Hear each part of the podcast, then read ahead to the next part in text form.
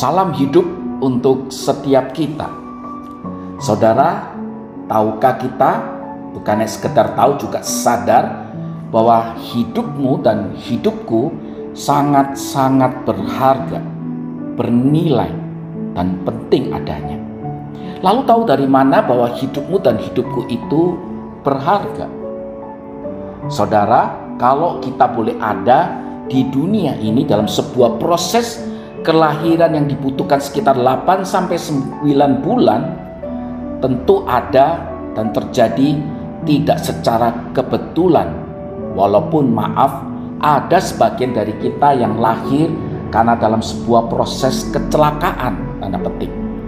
Sehingga kemudian kita muncul dan kita ada.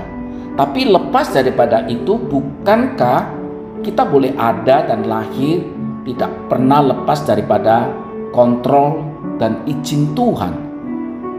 Saudara, saya akan paparkan bukti dari sisi sains untuk menyatakan, untuk membenarkan apa yang saya katakan bahwa hidup kita itu bernilai. Saudara, tahukah kita berapa jumlah sel sperma yang dibutuhkan oleh seorang pria untuk bisa membuahi kandungan atau rahim dari istrinya. Soalnya menurut sumber WHO minim dibutuhkan 15 juta sel sperma per mililiter dari air mani seorang pria untuk bisa membuahi sel telur dalam kandungan istrinya.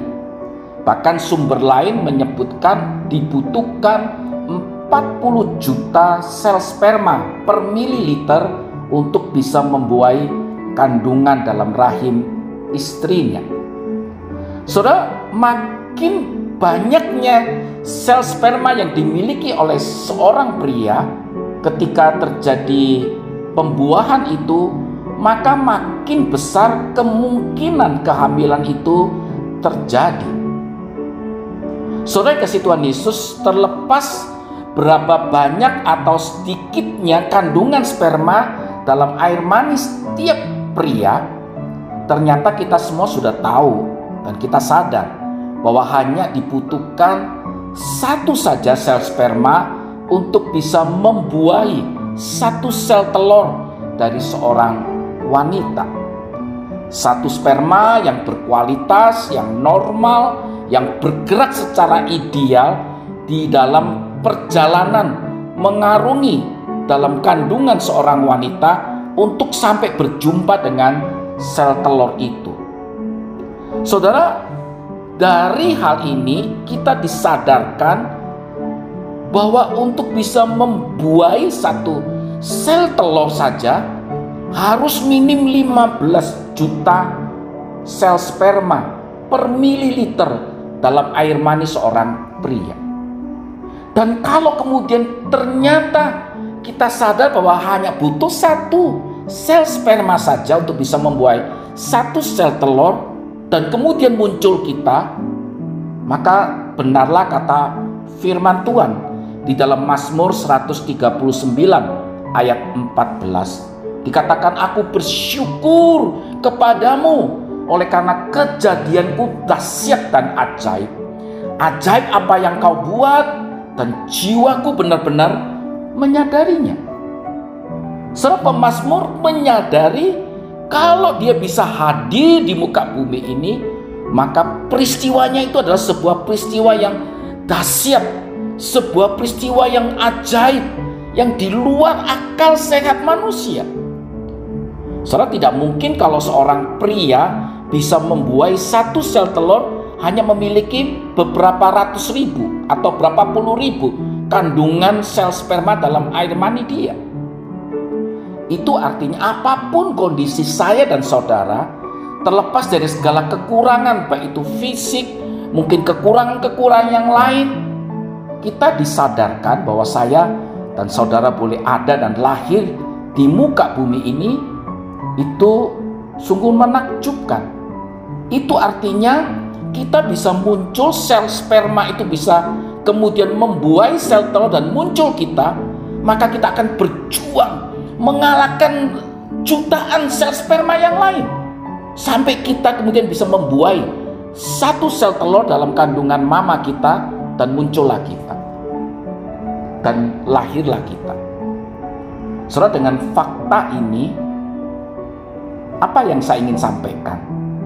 Yaitu satu kalau kita sebagai anak apa pun kondisimu apa pun keadaanmu adakah kita bukan hanya sekedar sadar bahwa proses kelahiran kita begitu ajaib, begitu dahsyat. Tetapi apakah kita mensyukuri hidupmu? Bahwa hidupmu itu adalah sebuah anugerah. Hidupmu itu bernilai sehingga kau bisa menjadi seorang pemenang mengalahkan jutaan sel sperma yang lain sehingga engkau dan saya lahir di muka bumi ini. Yang kedua, kalau kita sebagai orang tua, apakah kita benar-benar menghargai dan tidak menyia-nyiakan anak yang Tuhan berikan sebagai sebuah titipan untuk kita boleh besarkan sampai mereka hidup sadar bahwa mereka juga milik daripada Tuhan. Dengan memahami hal ini, maka setiap kita pada akhirnya dibawa kepada sebuah sikap untuk kita bertanggung jawab atas hidup yang Tuhan berikan dalam hidup kita. Kita tidak main-main dengan hidup yang Tuhan berikan. Kita tidak wasting time, membuang-buang waktu kita. Dan selain itu, kita juga diajak untuk selalu bersyukur terlepas daripada kekurangan maupun kelebihan hidup kita. Untuk menunjukkan bahwa di dalam ketidaksempurnaan kita Tuhan izinkan kita boleh ada dan kita diizinkan juga untuk diajak bergantung kepada Tuhan yang menjadi sumber segalanya sehingga kita boleh ada sampai sekarang ini di titik ini di saat ini ketika kita mendengarkan firman Tuhan saya rindu Tuhan Yesus boleh memberkati hidupmu dan kita selalu mensyukuri hidupmu dan berikan hidup yang maksimal untuk menjadi berkat bagi banyak orang. Tuhan Yesus memberkati setiap kita.